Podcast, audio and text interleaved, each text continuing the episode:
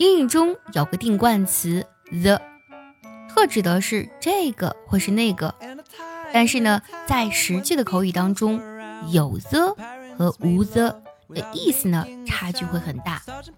我们来看一下，go to school 指的是去上学。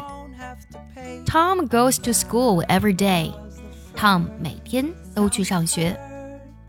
但是呢，go to the school 则指的是去学校了。For example, my parents went to the school today. 我的父母今天去学校了。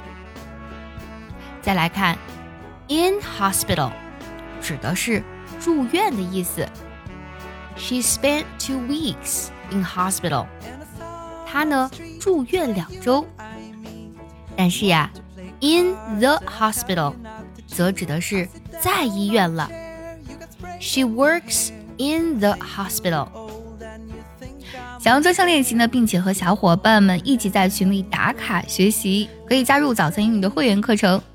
你不仅可以参加我的直播，而且呢，只要微信加“早餐英语”四个字的拼音，就可以收到我送你的一份学习大礼包，让你在英语学习的路上呢少走弯路。总结一下呢，就是没有 the 呢，就表示的是动作；有 the 呢，就表示的是地点。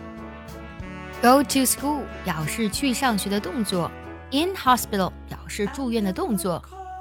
但是呢，go to the school 表示的是去学校这个地点，in the hospital 则指的是在医院这个地点。你学会了吗？学会的话，记得点赞收藏，也可以转发给需要它的人哦。See you next time，拜拜。